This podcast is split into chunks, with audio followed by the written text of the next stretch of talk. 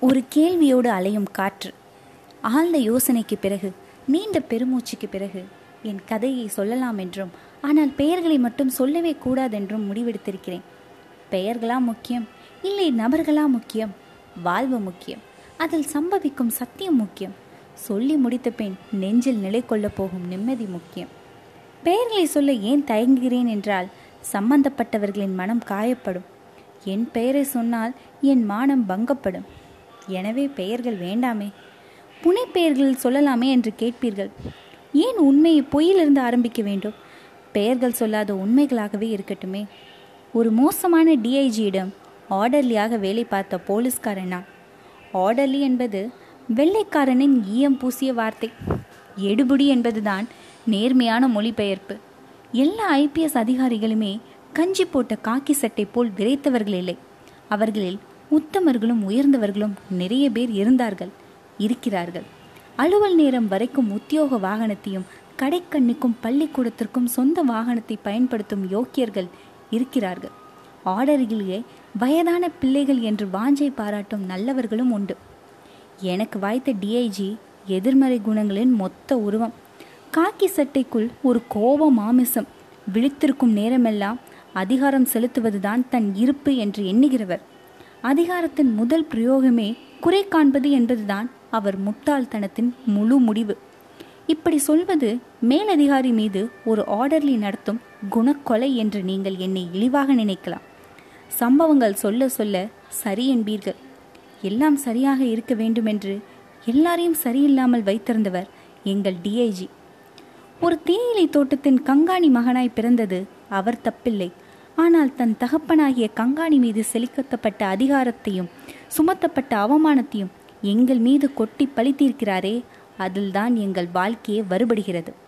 ஒவ்வொரு சம்பவமாய் சொல்லி வருகிறேன். ஒரு ஞாயிற்றுக்கிழமை மீன் வாங்க அனுப்பினார் என்னை.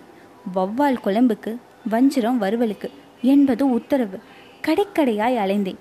வஞ்சிரம் இருந்தால் வவ்வால் இல்லை. வவ்வால் இருந்தால் வஞ்சிரம் இல்லை. கூறு கட்டி விற்கும் ஒரு மீன்காரியிடம் இரண்டும் பிடித்தேன். ஆசை ஆசையாய் வாங்கி போய் ஒரு கனத்த சல்யூட் அடித்தேன். புல்வெளியில் பத்திரிகை படித்து கொண்டிருந்தவர் கொண்டா என்றார். கொண்டு போய் கொடுத்தேன் மீன் பையை. ஒவ்வொரு மீனாக எடுத்து செவுல் தூக்கி பார்த்தார். என்ன மேன் இது? செத்த மீனை வாங்கிட்டு வந்திருக்க? எந்த மீனுக்கும் செவுல்ல ரத்த பசை இல்லையே. ரத்த பசை இருந்தாதான் உயிருள்ள மீன். அல்லது அண்மையில் செத்த மீன். போறோம் போய் கொடுத்துட்டு ரத்த பசையுள்ள மீனா வாங்கி வாரோம். மீண்டும் மீன் கடைக்கு தொசுக்கு தொசுக்கென்று ஓடினேன். கெஞ்சி கூத்தாடி இரத்த பசியுள்ள மீனாய் வாங்கி வந்தேன். கொண்டா? மீண்டும் பை வாங்கினார் மீன்களின் செவில் தூக்கினார். இரத்த பசை கண்டார் அத்தோடு நின்றுவிடவில்லை. மூக்கின் அருகே போதுமான தூரத்தில் வைத்து மோந்து பார்த்தார் முகம் சுளித்து தலையில் அடித்து கொண்டார் ஏயா அறிவு இருக்கா? மீன் ரத்தமா இது? ஆட்டு ரத்தத்தை செவில்ல ஊற்றி ஏமாத்திருக்காங்க மார்க்கெட்டில் வாங்கிட்டு வந்துட்டுராக்கும். உன்னை போலதானையா உன் மீனோ? செத்த சவம். வீசி எறிந்தார் பையை. புல்வெளி எங்கும் சிதறி விழுந்தன மீன்கள். அதற்குள் அடுத்த உத்தரவு பிறந்தது. போய் திருப்பி கொடுத்துட்டு காசு வாங்கிட்டு வாரும் அன்று மீன் செத்து போகவில்லை. நான் செத்து போனேன்.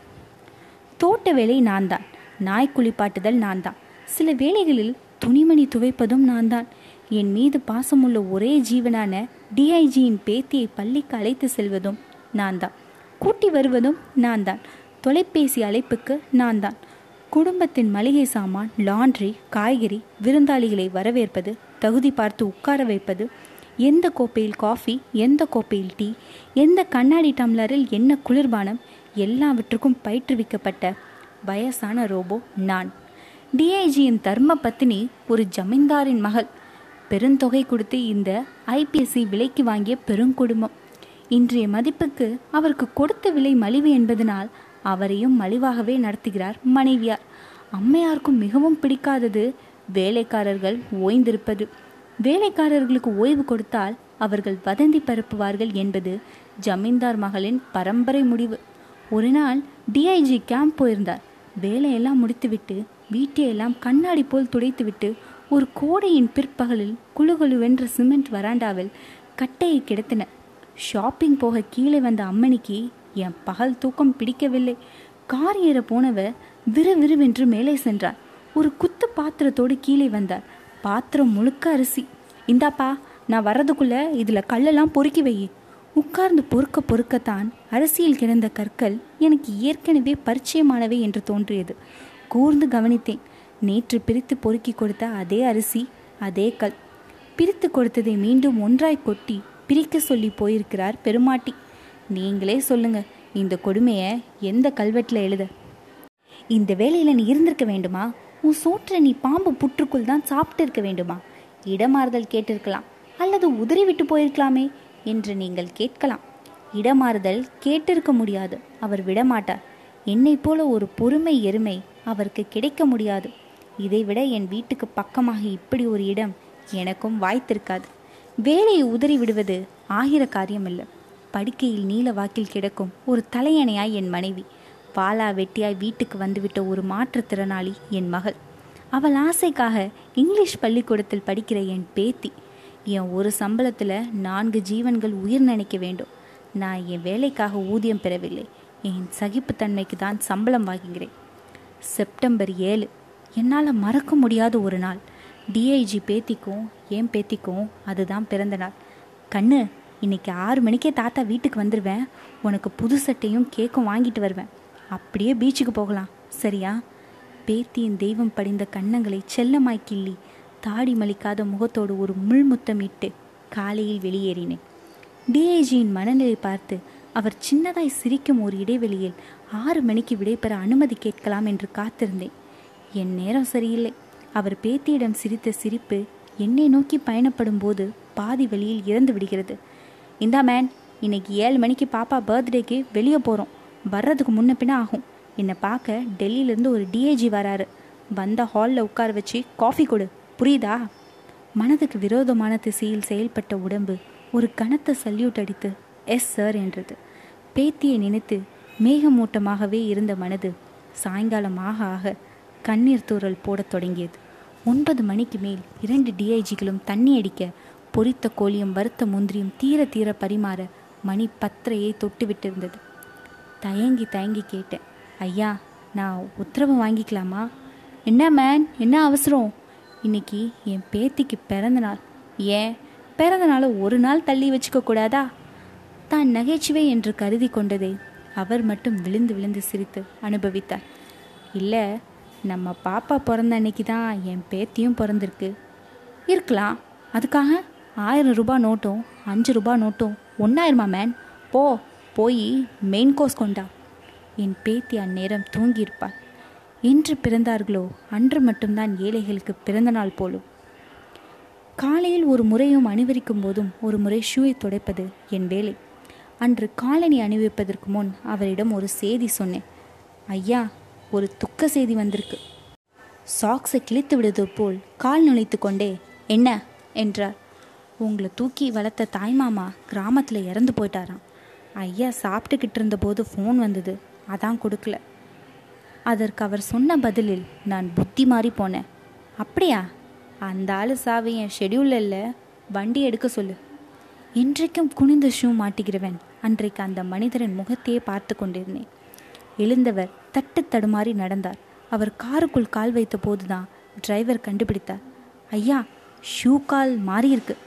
பதற்றத்தில் வலக்கால் ஷூவை இடக்காலுக்கும் இடக்கால் ஷூவை வலக்காலுக்கும் என்னை அறியாமல் இடம் மாற்றி இருக்கிறேன் நான் அச்சத்தோடு அவரை பார்த்தேன்.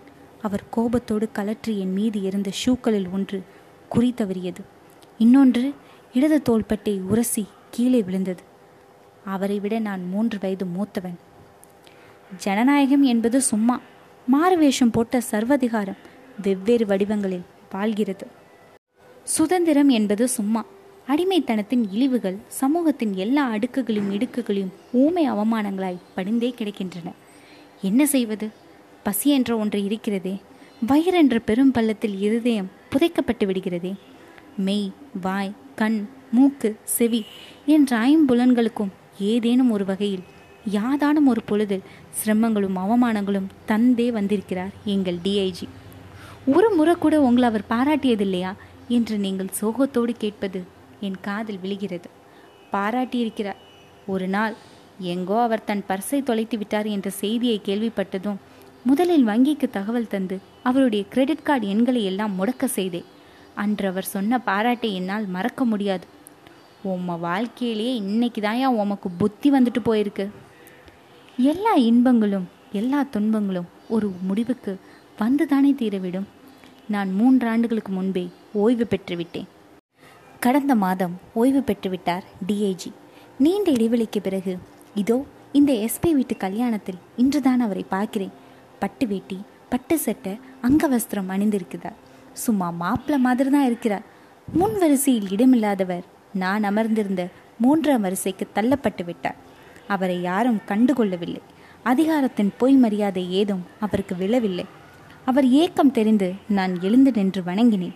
என்னை அந்த வரிசையில் எதிர்பாராதவர் ஒரு மோசமான சைகை செய்து என்னை முறைத்தார் எனக்கும் அவருக்கும் ஒரு நாற்காலி தான் இடைவெளி.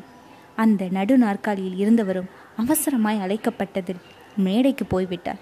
இப்போது பழைய டிஐஜிக்கும் பழைய ஆடலிக்கும் ஒரு நாற்காலி தான் இடைவெளி. ஒரே வரிசையில் அதுவும் அவர் அருகே அமர்ந்தது அவருக்கு பிடிக்கவில்லை. வலிந்த அவமானத்தை அங்க வஸ்திரத்தில் துடைத்து கொண்டார். கண்களை பெரிதாக்கி என்னை ஒரு முறை முறைத்தார். என்ன மேன் மரியாதை குறையுது. சமமாயிட்டீரா?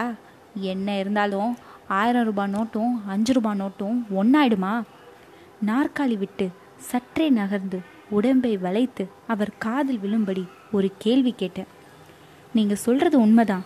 நீங்கள் ஆயிரம் ரூபாய் நோட்டு தான் நான் அஞ்சு ரூபாய் நோட்டு தான். இப்போ ரெண்டுமே செல்லாத நோட்டு. செல்லாத நோட்டில் சிறுசென பெருசென சார் ஏசி மண்டபத்தில் டிஐஜிக்கு வேர்த்தது. சொல்ல முடியாத ஆனந்தம் என் உடம்பெல்லாம் பரவியது. அப்பா என் பல வருஷ பாரம் இறங்கியது. இப்போது நான் அவமானம் தீர்ந்த ஆளாகிவிட்டேன். இனி தைரியமாக பெயர் சொல்வேன். என் பெயர் சாரங்கன்